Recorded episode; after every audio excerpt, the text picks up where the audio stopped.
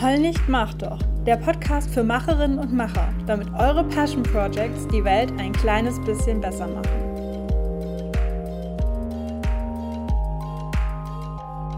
Puh, das hat jetzt ganz schön lange gedauert, bis hier im Podcast mal wieder ein Interview kam mit einer inspirierenden Person, die selber ein cooles Passion Project hat.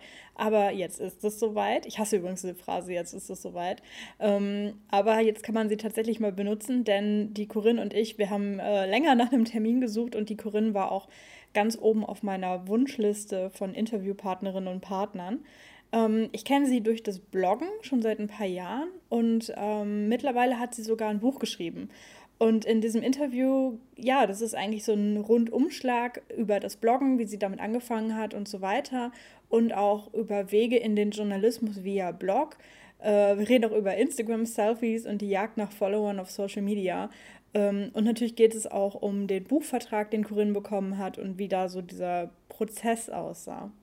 Da das Gespräch ziemlich lang geworden ist, habe ich es in zwei Teile aufgeteilt und äh, der zweite Teil folgt dann jetzt auch sogleich. Ich wünsche euch viel Spaß beim Hören und schaut ähm, auf jeden Fall, wenn ihr jetzt Corinne sympathisch fandet, wovon ich ausgehe, schaut auf jeden Fall auf ihrem Blog vorbei oder äh, guckt euch die Leseprobe von ihrem Buch an, denn da kann man ihren einzigartigen Schreibstil sehr schnell erkennen. Ich habe heute einen Interviewgast, auf den ich mich sehr, sehr gefreut habe, weil wir nämlich jetzt irgendwie seit Monaten versucht haben, einen Termin zu finden und jetzt ist es uns gelungen. Hallo, liebe Corinne. Hallo, ich freue mich, dass ich hier bin. ähm, dich kenne ich, in, kennen in Anführungsstrichen, aus dem Internet ja auch schon seit einigen Jahren, weil wir beide damals gebloggt haben, so 2000. 14, glaube ich, hast du auch mhm. angefangen, mhm. oder? Genau, genau. So, wo, wo das Bloggen irgendwie noch was relativ Neues war und äh, Social Media noch nicht den Stellenwert hatte, den es heute hat. Und du hast einen Blog mit dem schönen Namen Makellos Mac. Kannst du mal erzählen, worum es in deinem Blog geht? Ja, also der Blog liegt gerade, wir haben ja gerade darüber gesprochen, nicht gerade so ein bisschen brach. Aber ähm, die Hauptzeit, wo ich da gebloggt habe, auch sehr, sehr regelmäßig war so 2014, glaube ich tatsächlich, bis 2017, ja, Anfang 2017, jetzt ein bisschen unregelmäßiger. Mhm. Und äh, Makellos Mac steht oder stand von Anfang an für Makellos Magazin, also Mac kurz für Magazin. Und äh, war die Idee, dass man so die ganzen Themen, die äh, Frauen so begegnen in Frauenzeitschriften, in anderen Medien, in der Werbung, diese ganzen Ansprüche, die so auf einen ähm, drauf werden, schön und erfolgreich und schlank und äh, perfekte Beziehung, perfekte Haare etc., dass man die so ein bisschen karikiert, unter den Finger in die Wunde legt und ähm, dann eben makellos, weil ähm, es dort eben nicht darum geht, die Fehler zu finden und ähm, die in den Vordergrund zu stellen, sondern die Makellosigkeit. Das ist erstmal alles so gut, wie es ist, wenn es für einen selbst gut ist. Mhm. Wie kam denn die Idee zu dem Blog? Hast du in Frauenzeitschriften gelesen und dich immer wieder darüber geärgert, was da so für ein Mist drin steht und hast dann überlegt, Mensch, da muss ich mal selber meine, meine Gegenmeinung zu veröffentlichen? Ja, genau. Also so war das. Ich habe das äh, eine Zeit lang selber auch gelesen, nicht mehr so wirklich in der Zeit, als ich ähm, als ich anfing mit dem Bloggen, aber schon so Anfang 20 und davor auch noch so in der Teenagerzeit, als es das Internet noch nicht so gab und man viel Illustrierten las. Und da ist mir das immer begegnet und dann habe ich auch ähm, im Studium sowieso sowas mitbekommen, ähm, weil ich eben so englische Kulturwissenschaft ähm, studiert habe und da gibt es ja schon länger diesen, also so sozialwissenschaftlichen Hintergrund, der einfach so ähm, medienwissenschaftlich Ansprüche untersucht an Frauen und äh, wie wird das eigentlich transportiert. Und ich glaube, da habe ich so ein, so ein, das erste Mal so einen kritischen Blick auf das Thema gekriegt. Und dann ähm, hatte ich einfach relativ viel Zeit. Also ich habe eine Doktorarbeit geschrieben, die dann irgendwann zu Ende war. Und dann, ähm, ich weiß gar nicht mehr ganz genau, habe ich aber irgendwie ähm, dann das Internet entdeckt, so zur Prokrastination und zum Zeitfüllen. Und äh, bin auch das erste Mal so richtig wirklich auf Blogs gestoßen und dann kam das alles so zusammen. Mhm. Hattest du Vorbilder, was das Bloggen angeht, dass du bestimmte Blogs entdeckt hast und gedacht hast, wow, ich finde total toll, wie die schreiben oder welche Themen oder welche Gestaltung? Gab es da ein paar Blogs, die dich inspiriert haben? Na, es gab auf jeden Fall im englischsprachigen Raum ein paar Blogs. Ich weiß jetzt aber ehrlich gesagt gar nicht mehr, wie die hießen. Also definitiv ähm, gab es äh, das Vagenda Magazine. Das war auch so eine, so eine ähnliche Geschichte. Also, ähm, und da ging es auch drum. Also, das war größtenteils mit ähm, Gastbeiträgen gefüllt. Auch äh, genau die Themen, also so alles, was man so als Frauenthemen im besten Sinne ähm, bezeichnen könnte. Genau, auch so Schönheitsideale, Beziehungen, ähm, Kinder ja oder nein, ähm, Berufseinstieg etc. Und auch immer mit so einem, ähm, das hatte ich ja in meinem Blog auch, auch immer mit so einem kritischen Blick, aber eben so eine ironische mhm. Herangehensweise. Und ähm, ich glaube, da habe ich schon, also ich bin schon sowieso jemand, der mit Ironie arbeitet, auch wenn ich so im Privaten bin. Und ähm, ich glaube, das war dann wahrscheinlich so, dass ich das das erste Mal auch gelesen habe zu dem Thema, so ein bisschen mhm. ironisch mhm. aufgearbeitet, weil die waren auch immer sehr witzig in ihren Beiträgen. Also quasi genau. so eine genau. Verknüpfung aus einem bestimmten Stil zu schreiben, plus eben diesem Thema, was dich interessiert hat. Genau, auf jeden Fall. Das Ganze eben nicht so bierernst anzugehen und mit dem erhobenen Zeigefinger, sondern das lässt sich ja gerade bei diesen. Ich meine, heute ist es noch viel einfacher, wenn man sich die ganzen ähm, Instagram Geschichten anguckt, das machen ja heute auch ganz viele, dass man sich dann lustig macht über die Kaffeetassen und die Beine im Wind etc. und so. Mhm. Und ähm, genau, und das, das, das gab es damals schon so im englischsprachigen Raum, ja. Das fand ich halt ganz witzig. Und dann habe ich gedacht, das ist doch ein lustiger Zugang, der es einfach auch dann spaßig gemacht hat, weil ich glaube, ich habe das ja alles immer auch neben der ganz normalen Arbeit gemacht in meiner Freizeit. Und ich glaube, wenn ich jetzt da so ganz ähm, bierernst rangegangen wäre und nur mit, ähm, ich rege mich jetzt hier auf, mhm. dann hätte, hätte das, glaube ich, nicht lange getragen, weil so jeden Abend sich hinzusetzen und sich aufzuregen macht im Endeffekt. Also natürlich regt man sich auf, man möchte darauf aufmerksam machen, aber das macht dann ja auch nur schlechte Laune und ist nicht so ein tolles Hobby. Ja. Und dann, das ist wahrscheinlich nicht so gut fürs Herz, wenn man sich jeden Abend aufregt. Genau, genau. Also das, ich glaube, das hätte nicht so lange getragen und das so ein bisschen witzig zu verpacken, ähm, glaube ich auf jeden Fall dazu führt, dass ich das dann ein paar Jahre länger gemacht habe. Mhm. Was, ähm, was war denn so dein Ziel damit? Weil diese Frauenzeitschriften, also ich habe das Gefühl, die polarisieren ja total. Es gibt halt eben Mädels, die das total geil finden, die die abonniert haben und dann irgendwie jede Woche zum Kiosk laufen und sich da die, die neuesten Zeitschriften holen. Es gibt ja auch so Hunderttausende, ne? das ist ja krass eigentlich, wie groß dieser Markt dafür ist, also wie viele verschiedene von diesen Zeitschriften ja. es gibt und die das dann so total konsumieren. Und auf der anderen Seite die Leute, die das halt total schrecklich finden und die zum Beispiel auch darauf hinweisen, das, äh, das machst du ja auch, dass sich die Themen ja immer wieder wiederholen. Also dass eigentlich da immer das, das Neue kommt. Im Frühling kommt dann die Diät, wie du dann für den Sommer dich, dich schick machst. Im Sommer kommen die coolen Frisuren für den Strand und die Urlaubsziele und die Sommermode. Und dann kommt schon wieder der Herbst, da bastelt man dann irgendwelche Deko und, und backt und, und solche Sachen. Und ähm, ich, ich stelle mir das, also wenn man das Thema kritisch sieht, das ist ja schon, ähm, wie soll ich sagen, anstrengend, sich dann immer wieder damit auseinanderzusetzen. Also wie, wie kommt es, dass du dann sagst, okay, ich finde das blöd, aber ich will mich trotzdem damit beschäftigen und das immer wieder kritisch aufzeigen? Hast du dann ein bestimmtes Ziel mitgehabt, was du damit erreichen möchtest, dass du da immer wieder dich diesen Themen gewidmet hast? Mm, ich glaube, es ist ähm, schwer, das zu sagen, weil ich jetzt weiß, was daraus geworden ist, so im Endeffekt. Ich glaube, mhm. ehrlicherweise, wenn ich, als ich angefangen habe, 2014, fand ich das erstmal nur spannend und fand auch das Medium Blog spannend und habe ein Thema gesucht, was mich so, wo ich sozusagen auch was drüber weiß, wo ich das Gefühl habe, da habe ich auch so ein bisschen den Hintergrund, dieses medienkritische, weil ich selber gelesen habe, weiß ich einfach viel und äh, wenn man halt drauf guckt, fällt einem auch unglaublich viel natürlich auf, was sich immer wiederholt etc. Und das war einfach ein Thema, wo wo es so leicht rausfloss, das Schreiben. Und dann mhm. fand ich es in Verbindung mit dem Blog ich hatte, ich hatte gar nicht so einen, ähm, sage ich mal, dass ich da irgendwie so einen bekehrerischen Anspruch dahinter. Ich glaube, ich fand das am Anfang einfach spannend. Ähm, wie macht man so einen Blog? Also ich hatte auch keine Ahnung von WordPress und ich lerne einfach auch gern neue Dinge und dann halt zu schauen, auch wie baut man das auf. Ich habe, glaube ich, auch äh, irgendwie sechsmal mein Layout geändert in den ersten anderthalb Jahren. Und das war so eine schöne Verbindung, weil ich eben gern geschrieben habe, weil ich die Texte gut fand.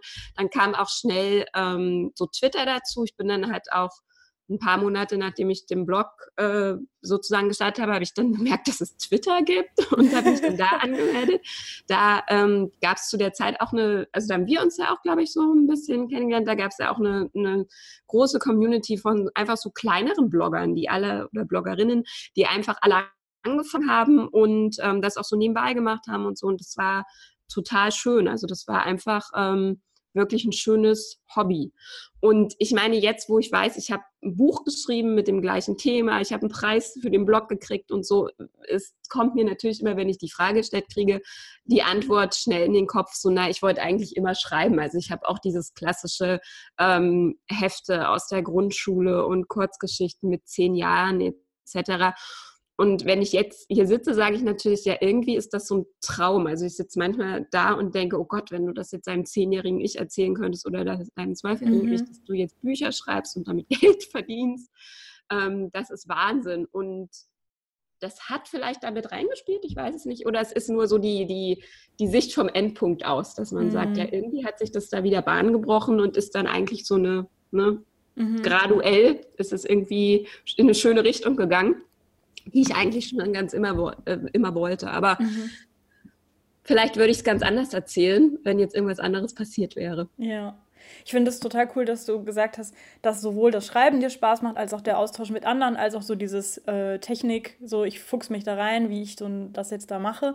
Weil ich glaube, man braucht das auch so ein bisschen, dass, dass einen das auch zumindest ein bisschen interessiert. Wenn du jetzt gesagt hättest, ich will meine Texte veröffentlichen, aber der ganze Kram drumherum, der frustriert mich total, dann hättest du vielleicht nicht so lange durchgehalten, sondern dann hättest du halt beim nächsten WordPress-Problem irgendwie die Flinte ins Korn geworfen oder irgendwie dir ein anderes Medium gesucht oder so. Aber so ist es ja umso besser, wenn dir die Teile quasi auch Spaß machen und du deswegen ja. so lange dran geblieben bist.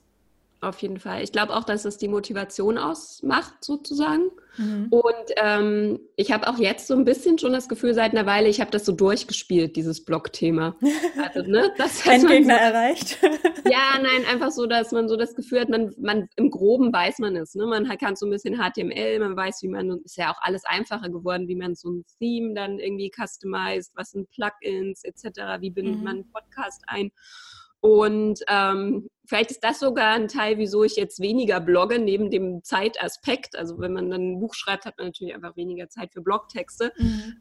Ähm, das da kann gut sein, dass da vielleicht einfach so ein Stück weit Motivation ähm, weg ist, weil ich das so wirklich das mhm. Gefühl habe, es ist eigentlich ein ganz schönes, abgeschlossenes ähm, Thema auch mit dem Blog. Ich habe es halt auch mit dem Buch so ein bisschen äh, beenden können. Ich habe halt die Fäden, die so in Einzeltexten sind, aufnehmen können, habe das einmal alles auf zwei Seiten zusammengeschrieben. Mhm. Und dann habe ich halt auch so eine Weile überlegt, was machst du mit dem Blog? Ich blog jetzt immer mal noch, wenn ich Lust habe, weil ich einfach auch manchmal so denke, oh, ich möchte was schreiben und dann habe ich das Medium eben da. Aber ich habe schon so das Gefühl, dass der Blog mit seinem Thema und mit dem, was wir am Anfang hatten, wieso habe ich das gemacht, also diese Markenlust, Mackie, dass der schon so ein bisschen abgeschlossen mhm. ist und dass ich da die Sachen gesagt habe. Auch weil in diesen, jetzt sind es ja jetzt auch schon vier, oh Gott, vier Jahre, seit 2014. Ich glaube, das Thema ist auch ähm, relativ mainstreamig geworden. Also mhm. es ist, traut sich jetzt keine Zeitschrift mehr so wirklich zu schreiben, sie müssen 25 Kilo abnehmen und Body Positivity ist überall etc. Also das machen einfach wahnsinnig viele jetzt, so dass ich auch nicht mehr das Gefühl habe, das wäre jetzt unbedingt notwendig, dass da jetzt noch eine 25. Artikel zu ähm, was ist ein Beachbody, have a body, go to the beach erscheint irgendwie. Mhm. Denkst du, du hast dazu beigetragen mit deinem Blog, zu dieser Entwicklung? Ach, ich äh, weiß ich, glaube ich nicht, ehrlich gesagt. Ich glaube, da würde ich mich größer machen. Man kann das nicht so richtig. Ich glaube, es war, ähm, ich glaube, es schwappt sowieso viel, was das Internet und unsere Kultur betrifft, aus dem angloamerikanischen Raum herüber. Da war es einfach schon viel früher, da habe ich es auch gesehen. Und vielleicht war ich so mit einer der ersten, die das gemacht hat oder so. Das kann sein, weiß ich jetzt aber auch nicht. Also wüsste ich, gibt es vielleicht auch noch andere, hundertprozentig. Und ähm, dann ist es, ich glaube, es ist so eine normale Entwicklung mit Themen und ich bin halt an einem Punkt reingekommen, wo es noch relativ frisch war, sozusagen. Mhm. Mhm. Ähm, du hast eben gesagt, du hast auch irgendwie in der Schule schon irgendwelche Geschichten geschrieben und sowas und äh, dass du irgendwie auch gerne im Alltag mit Ironie und so arbeitest, Sarkasmus. Ähm, hast du, bevor du den Blog gestartet hast, schon irgendwie Erfahrungen gesammelt in der Art und Weise, solche Texte zu schreiben? Also irgendwie für den Job oder für, für irgendwas anderes oder so? Oder hast du dir das für den Blog quasi selber angeeignet, so zu schreiben? Ja, äh, ist schwer zu sagen. Also ich habe auf jeden Fall, also ich habe halt die, die Doktorarbeit geschrieben, die war natürlich nun wenig ironisch, aber da, ähm, da lernt man natürlich schon auch einfach dran zu bleiben und Sachverhalte irgendwie zu komprimieren und so. Dann habe ich immer, also ich bin jetzt seit 14 Jahren arbeite ich jetzt. also seit 14 Jahren mit dem Studium fertig. Und ähm, da habe ich auch immer was mit äh, Schreiben gemacht. Also ich habe angefangen mit ähm, Öffentlichkeitsarbeit, da schreibt man, habe dann so interne Kommunikation gemacht, jetzt schreibe ich wieder. Also ich habe immer so Broschüren, Texte, Newsletter etc. geschrieben. Und ich glaube, da, da lernt man dann einfach natürlich auch was auf eine Zielgruppe sozusagen, ohne dass ich, ich hätte, habe mich jetzt beim Blog nie hingesetzt und habe anders als im Job jetzt überlegt, welche Inhalte möchtest du etc. Aber ich glaube schon, dass man das natürlich übt über die mhm. Jahre und dass das insofern dann ganz gut zusammenpasst. Ein geisteswissenschaftliches Studium, das war auch mein Studium, ist auch sehr textlastig. Also da mhm. fängt man ja auch von Anfang an an und schreibt relativ viel und hat mit Worten zu tun. Also ich glaube, das hat schon so, das hatte ich vorher schon. Okay. Und was ich mich äh, gefragt habe, als ich ähm, dann auch zur Vorbereitung noch mal ein bisschen bei dir gestöbert habe im Blog, ist, deine Texte sind so gut und von so hoher Qualität. Warum hast du die auf deinem... ich schütte jetzt so ein paar Komplimente aus hier. Ähm, warum hast du die nicht mal einem... Ähm, irgendeinem Online-Magazin oder sowas angeboten, so als Kolumne oder als, als Artikel für die oder sowas. Hättest ja auch als freie Journalistin quasi über solche Themen schreiben können. Warum hast du dich entschieden, stattdessen dann deinen eigenen Blog zu machen? Ich glaube, ich habe das ähm, am Anfang habe ich es gar nicht verstanden, dass man damit Geld verdienen kann.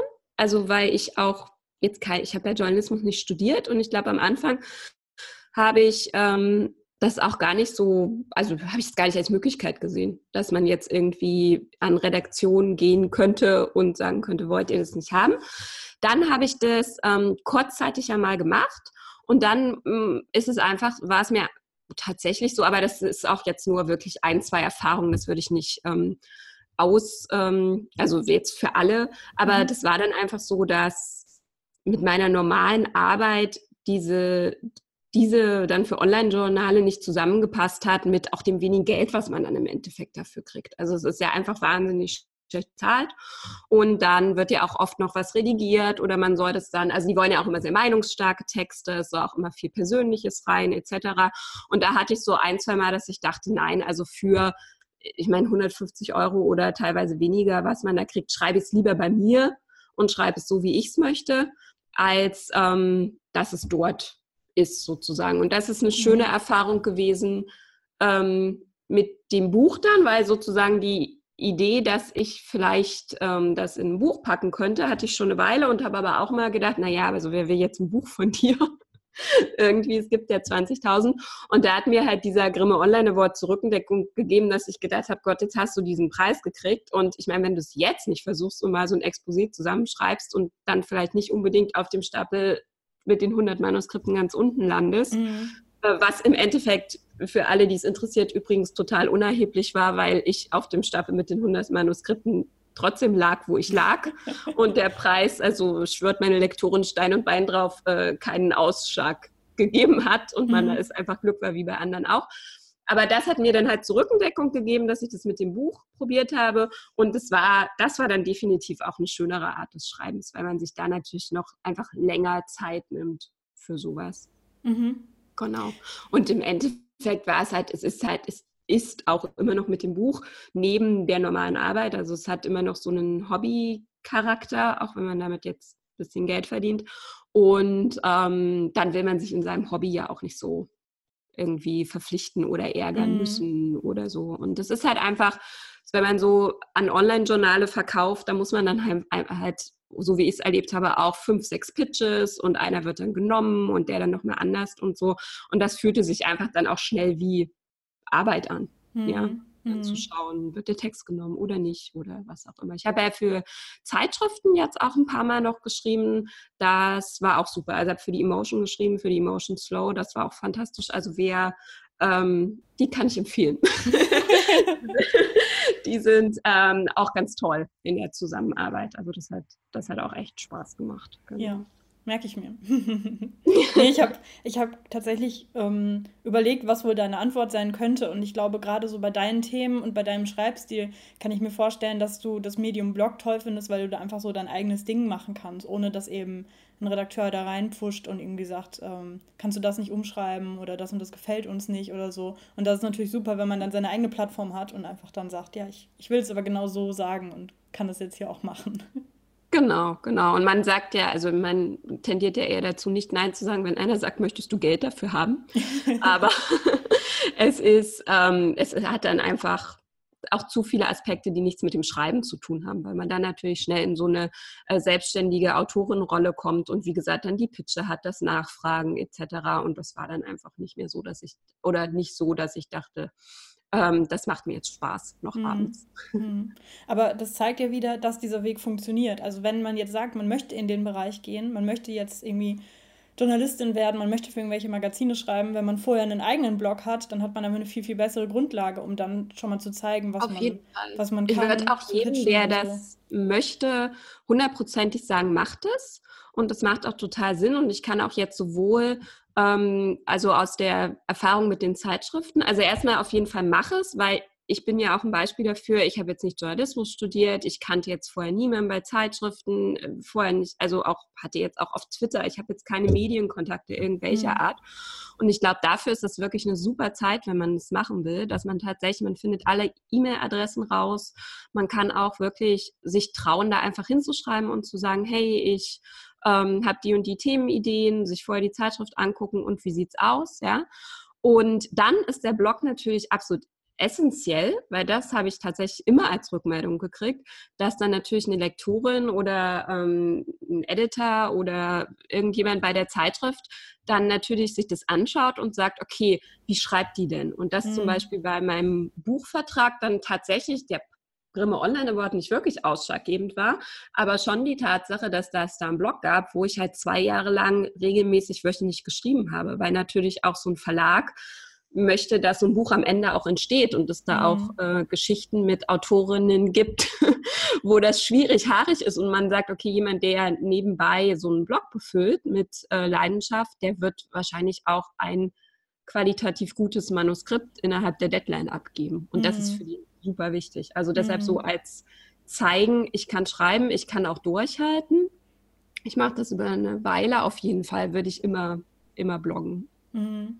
Ja, nee, das ist ein interessanter Aspekt. Klar, das stimmt ja. Es ist ja nicht nur, wie du schreibst oder dann schreibst du an sich oder deine Themen, sondern eben auch sowas wie, ich halte durch oder zum Beispiel vielleicht auch, wie du mit Kritik umgehst oder sowas, dass man solche Sachen dann auch an einem Blog ablesen kann und da dann ähm, ein, ja, ein gutes Bild von dir bekommt und sagt, hey, die, die ist cool, der bieten wir jetzt einen Buchvertrag an oder ähm, ja. ihren Text nehmen genau. wir jetzt in unser Magazin mit auf oder so, ja. ja.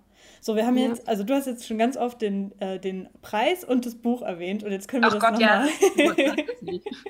jetzt können wir das ja nochmal ähm, so richtig erklären. Was ist denn da passiert mit diesem Grimme Online Award? Ja, nein, sonst schneidet es raus, wenn es zu viel nein, ist. Nein, alles gut, alles gut. Nee. Nein, das, das ist ja auch halt der Punkt, an dem es dann kulminiert sozusagen in die andere Richtung. Ne? Nee, ähm, das, das, ist ja total cool, dass du diesen Preis gewonnen hast. Also los, erzähl. Und, äh. Nein, also ähm, auch so vielleicht einfach so ein ähm, so ein Beispiel zum Wissen oder so? Also zum Beispiel kannte ich auch vorher den Grimme Online Award nicht und das ist zum Beispiel was, wo man sich, ähm, habe ich jetzt nicht gemacht, aber wo man sich zum Beispiel auch selbst vorschlagen könnte. Also das ist ein ähm, Online-Preis, also den Grimme kennen die meisten ja, diesen Fernsehpreis etc. Mhm. Und da gibt es halt auch einen Online-Preis in verschiedenen Kategorien. Und die fragen zum Beispiel jedes Jahr, ich glaube so im März rum, Februar, März nach Vorschlägen und machen sich dann wirklich die Arbeit und haben dann, da kann jeder reinschreiben und sagen, hier, die Seite finde ich toll für das und das. Und ähm, und dann machen die sich echt die Arbeit aus diesen 2.000, 3.000 Vorschlägen ähm, Nominierte rauszusieben, sozusagen. Mhm. Und da haben mich wohl ein paar Leute vorgeschlagen und äh, dann bin ich in diese nominierten ähm, Kategorie gekommen, was schon Wahnsinn ist, weil dann ist mhm. man, ich glaube, es gibt fünf Kategorien und immer so vier, fünf Nominierte, es ist alles ganz offen, ähm, wie viel die da auch immer machen, wo die den Preis vergeben. Und ähm, da hatte ich dann das erste Mal das auch so auf dem Schirm, als dann die E-Mail kam herzlichen Glückwunsch, Sie sind nominiert und mhm. so. Und dann ähm, habe ich es gewonnen und das ist natürlich dann total der super Wahnsinn. Also in der Kategorie dann noch. Da, da war doch äh, so, ein, so ein Krimi mit äh, Flieger irgendwie verpasst. Ja, Flieger hatte Verspätung oder so. Genau, das war äh, so ich habe hab das damals über Twitter verfolgt, als diese. Als Ach, diese, über Twitter. Ach, ja. So, das lustig. Und dann ähm, habe ich es auch im Podcast erzählt. Ja, also ich, ich erinnere mich noch, dass ich das bei Twitter verfolgt habe, weil ich eben ähm, dann mich gefreut habe, dass du nominiert äh, wurdest, weil meistens, wenn solche Awards sind, dann kenne ich halt irgendwie die alle nicht und oder ich kenne dann eine, eine Person und denke so, ja, okay, dann hoffe ich mal, dass sie gewinnt, weil die anderen kenne ich gar nicht. und ähm, dann habe ich noch Dank über Twitter. Dir wahrscheinlich, weil du so gut Daumen gedrückt hast. Bestimmt, ja. Und dann habe ich das halt verfolgt, wie du dann da irgendwie geschrieben hast und hoffentlich kommst du überhaupt noch. Das war irgendwo in Düsseldorf oder Köln oder sowas, glaube ja, ich. Ja, das ne? war in Köln, ja. ja. ja. das war insofern witzig, als ich glaube, wenn ich den gewonnen, also ich habe wirklich ohne Quatsch natürlich, also es klingt jetzt immer, nicht mitgerechnet, das zu gewinnen. Also einfach, weil auch wenn man schaut, wer da vorher gewonnen hat und so, das ist einfach, es ist Wahnsinn, ist jetzt noch Wahnsinn, dass ich manchmal denke, okay, habe ich wahrscheinlich verklickt oder so. ähm, und es war halt ganz lustig, weil ich gerade äh, meine zweite Torte bekomme, die war nur ein paar Monate und es war, also, ich glaube sogar erst zwei Monate oder so. Und ähm, und es war ähm, sozusagen das erste Mal auch so stillen und so, dass ich von ihr hätte weg sein müssen. Und ich habe tatsächlich überlegt, ob ich da überhaupt hinfliege nach Köln, ähm, weil ich halt dachte, ja Gott, so kriegst du eh nicht und so. Und habe dann aber gedacht, nee, das ist schon cool, wann wie gesagt, keine Medienkontakte, gar nichts und so. Wann kommt man schon mal auf so eine Veranstaltung? Ja, das ist schon ja. super, muss man sich eigentlich total angucken. Und hatte dann auch alles ähm, natürlich gebucht und so, aber relativ knapp gebucht. Also schon so mit so noch zwei, drei Stunden hätte man noch Zeit gehabt, aber jetzt nicht am Vortag anreisen oder irgendwas mhm. auf Nummer sicher gehen. Und, ähm, und dann fiel der, wurde der Flieger verschoben, dann fiel er aus, etc. Und dann waren wir schon so kurz davor, ich hatte meinen Mann dabei, als moralische Unterstützung. Und da waren wir tatsächlich schon kurz davor, so in Berlin zu überlegen, äh, machen wir es überhaupt noch? Ja, mhm. weil die mhm. Zeit tickte und äh, halt auch so, Gott, das für ein Stress jetzt und so. Also ich habe mich dann im, irgendwie im Auto dahin noch umgezogen. Und was ganz witzig war, war, dass ähm, ich ja dann ähm, sozusagen den Organisatorinnen geschrieben hatte, ähm, dass ich Verspätung habe. Und dann schrieben die mir also, ja, ich muss mich unbedingt melden. Und, ähm, und dann hatte ich als nächstes geschrieben, wir können nur nach Düsseldorf fliegen, nicht nach Köln. Ja, kein Problem, wir schicken auf jeden Fall einen Fahrer.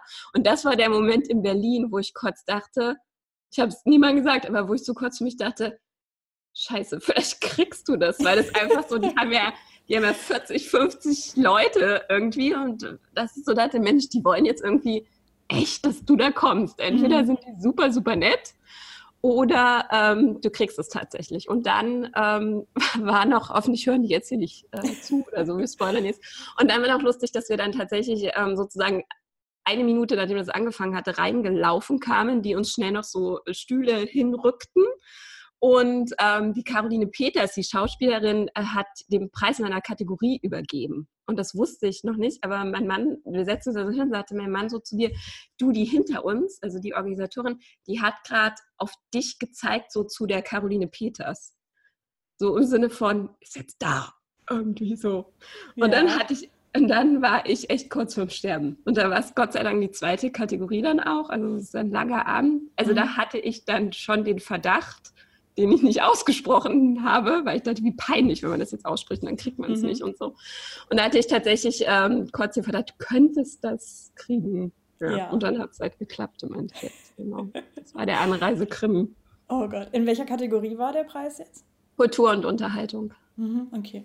Ähm, ich glaube tatsächlich auch, dass, dass ähm, dieses, dieses Twitter-Drama da, wo du dann am Ende dann auf der Bühne standst und äh, diesen Preis dann bekommen hast, dass es, glaube ich, auch das erste Mal war, dass ich ein Foto von dir gesehen habe. Oder so dein, dein mhm. Gesicht, kann das sein? Weil du nämlich ja, vorher ja nie, ja. ja nie Fotos von dir auf dem Blog veröffentlicht, sondern du hast dann immer so irgendwelche so Stockfotos oder sowas rausgesucht, ja, genau. die dann irgendwie zum Thema passen. Aber du hast nie, was ja auch sehr gegensätzlich war zu vielen Blogs, die damals bekannt waren, das waren ja oft so Beauty, Fashion, Lifestyle-Blogs und so, wo die, wo die Person mega im Fokus stand. Und das hast du ja nie gemacht, sondern das war so dann auch die Enthüllung. So, okay, wer steckt da eigentlich jetzt ah, okay.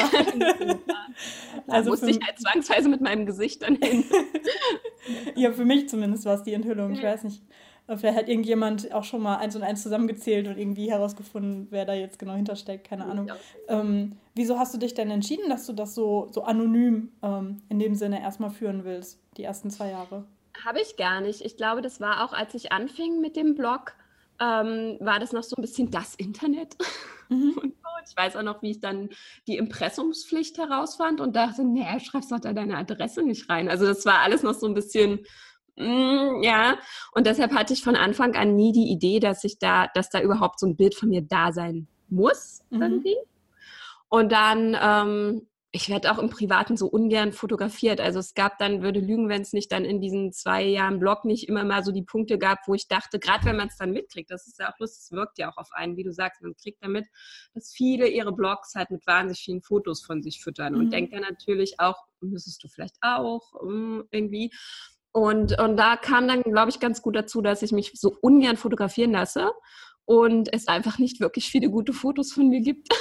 Okay. aufgestellt hätte und auch nicht so den Impuls hatte, mich jetzt irgendwie da an die Straßenecke zu stellen und Blogfotos zu machen. Mhm. Und ähm, dann habe ich es einfach irgendwann gelassen. Also am Anfang war es eher so ein bisschen, glaube ich, so die Hemmschwelle vor dem Internet und auch mhm. so dieses, man muss da nicht mit, also wieso eigentlich? Also da war der Gedanke gar nicht da, dass da ein Bild von mir sein müsste. Und dann ähm, war es einfach so, dass ich dann irgendwann gedacht habe, du hättest gar keine Fotos. Und dann war irgendwann der Punkt, dass ich dachte, nee, eigentlich passt es auch besser zu dir. Du bist, wie gesagt, auch nicht der Typ, der sich jetzt wahnsinnig gerne fotografieren lässt und so. Und ähm, dann ist es eigentlich auch ganz gut. Und jetzt bin ich auch eigentlich ganz froh drüber. Also mir geht das manchmal mit Instagram so, dass ich dann immer denke, oh Gott, jeder macht hier Selfies und so und von dir gibt es da kaum Fotos und du müsstest mal wieder ein Foto und dann mhm. kommt auch wieder so das andere und ich denke, nee, wieso eigentlich? Also es ist irgendwie Quatsch. Wer will, kann sich ja jetzt die Aufzeichnung vom Grimme angucken und sieht, wie aussehen. und dann passt es ja auch. Das, das steht tatsächlich, relativ häufig steht in meinem Kalender, dass ich ein Selfie machen soll, vor allem an Tagen, wo ich dann eh rausgehe und eben mir was Vernünftiges anziehe, was kein, ja, keine ja, Leggings ja. ist, so mich schminke oder so. Weil äh, tatsächlich die Selfies bei Instagram ja immer überdurchschnittlich viele Likes bekommen. Plus, also ich persönlich ähm, ich ich finde es auch komisch, wenn ich irgendwelchen Accounts folge und da auch dann auch gar nicht so richtig weiß, welche Person da so hinter ist, wenn ich gleichzeitig dann zum Beispiel dauernd sehe, welchen Kaffee sie trinkt und keine Ahnung. Ja, so, ja, weißt du? Also es ja, ist so eine, so eine, so auch komisch dann. Bringt halt da auch total drauf an. Also geht mir auch so. Ich gucke auch lieber Fotos an von und freue mich, wenn ich dann noch sehe, wie der Partner aussieht und so. Also ich meine, oh klar, man, nein, ich meine nur, man, du hast ja vollkommen recht, man ist, es gibt einen Grund, wieso das besser mhm. funktioniert auf den sozialen Medien. Ähm, geht mir ja auch so. Also ich finde es auch mhm. spannend, wenn ich sehe, wie, ähm, wie die aussehen mhm. und Menschen aussehen und so. Ich habe neulich einen Podcast gehört von, ähm, oh Gott, wie heißt sie denn? Jenna Kutcher. Und die macht auch so Instagram-Strategiezeug und bla bla bla und hat selber eben so einen Instagram-Account und die hat es mal ausprobiert und hat dann irgendwie ihren Account umgestellt und jedes zweite Foto ist ein Selfie von ihr. Und sie hat jetzt viel mehr Likes und viel mehr Follower und ihr Account explodiert total. Und diese Strategie hat sie dann eben in ihrem Podcast vorgestellt. Und ich dachte so, ja, okay. Das, also ich verstehe das voll, dass Leute dann auch wissen wollen, wer dahinter steckt und dann eben so ein, ab und zu so ein Selfie dann die Leute sich irgendwie das dann eher liken, als wenn du jetzt deine Kaffeetasse fotografierst und so weiter. Ähm, aber dann da, daraus dann so einen Selfie-Account zu machen, wo irgendwie nur noch, nur noch Selfies kommen und kein anderer Content mehr, finde ich dann auch irgendwie befremdlich. Also ach, da bin ich auch noch am, am ja, gucken, was, wo, wo ich Na, dann ich glaube, es ist, finde. So. Also mir hat da total geholfen, halt so diese Frage, was will man eigentlich? Also ich meine, die Sache ist ja, man, man fängt an mit drei Followern auf Twitter und hat dann irgendwann 300 und denkt, Wahnsinn. Und klar kommt irgendwann der Punkt und dann hat man vielleicht irgendwann 1000 und denkt, wow und so. Und ähm, klar, und dann kommt man ja auch immer weiter in dieses, ich sag mal, man vernetzt sich dann mit anderen Bloggerinnen etc. Und man kommt dann ja auch immer weiter in dieses rein, oh, man müsste jetzt Follower sammeln etc. Mhm. Und ich mhm. hatte auch so einen großen Punkt, als dann der Buchvertrag war, dass ich so dachte, oh Gott, du musst jetzt Follower und du musst jetzt noch Facebook machen und so, weil du willst ja dieses Buch verkaufen.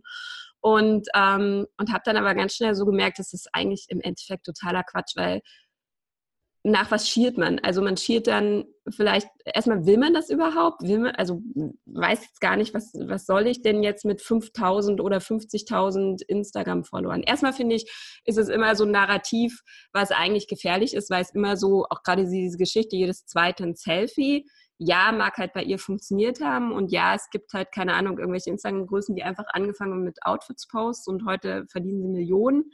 Aber es gibt ja auch immer Hunderttausende, die es trotzdem mit dieser Methode machen und es funktioniert trotzdem. Mhm.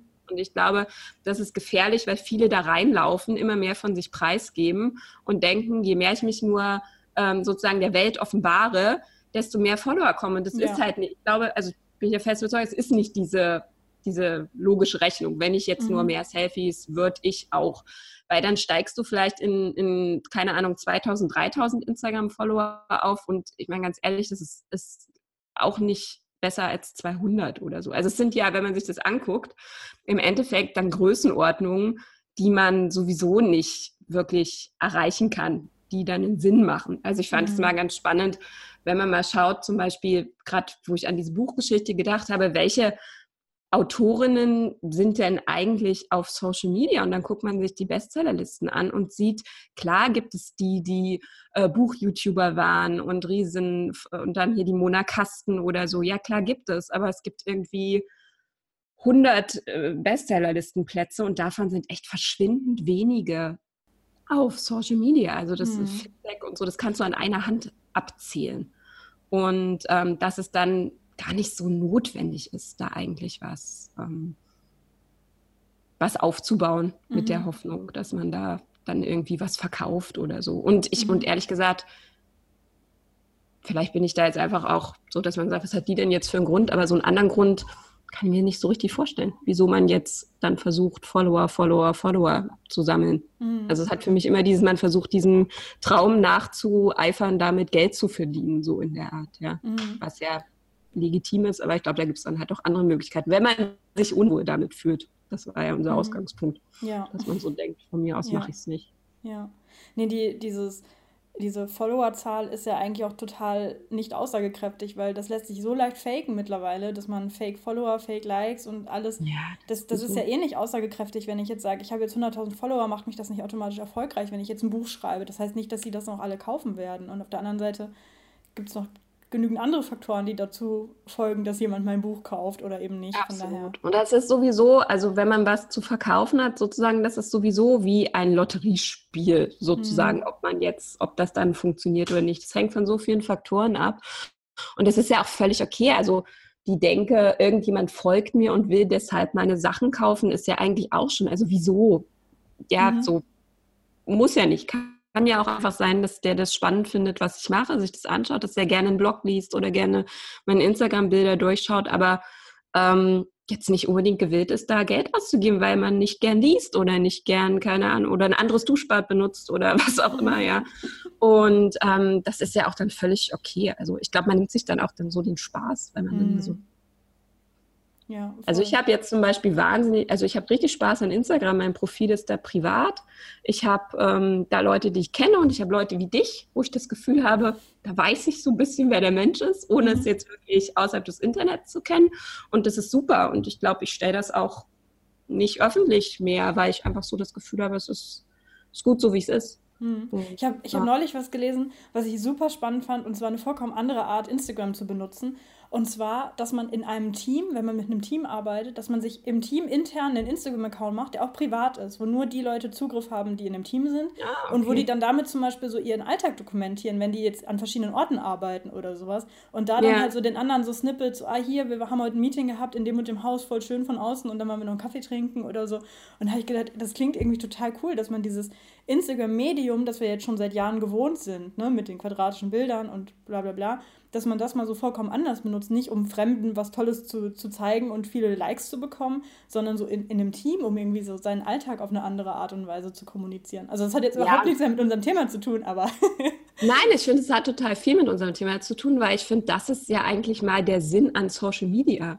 Hm. Also, dass man Möglichkeiten, ich arbeite zum Beispiel jetzt in der Firma, wo die Leute tatsächlich an verschiedenen Orten ähm, arbeiten und sich relativ wenig sehen. Und äh, wir machen das über Slack und das funktioniert super. Und ich war da am Anfang auch so ein bisschen, mm, aber man kann wirklich da dann auch ähm, eine Nähe herstellen, obwohl man sich nicht ständig, das ist ja auch dann so ähnlich wie diese Instagram-Geschichte, hm. obwohl man nicht ständig ähm, nebeneinander sitzt und sich in der Teeküche trifft, weil man eben Sachen teilt einfach. Ja. Mhm. Und so ging das Ganze ja mal los mit äh, Social Media, dass man so die Möglichkeit hat, sich auszutauschen, obwohl man sich jetzt nicht ständig über den Weg läuft.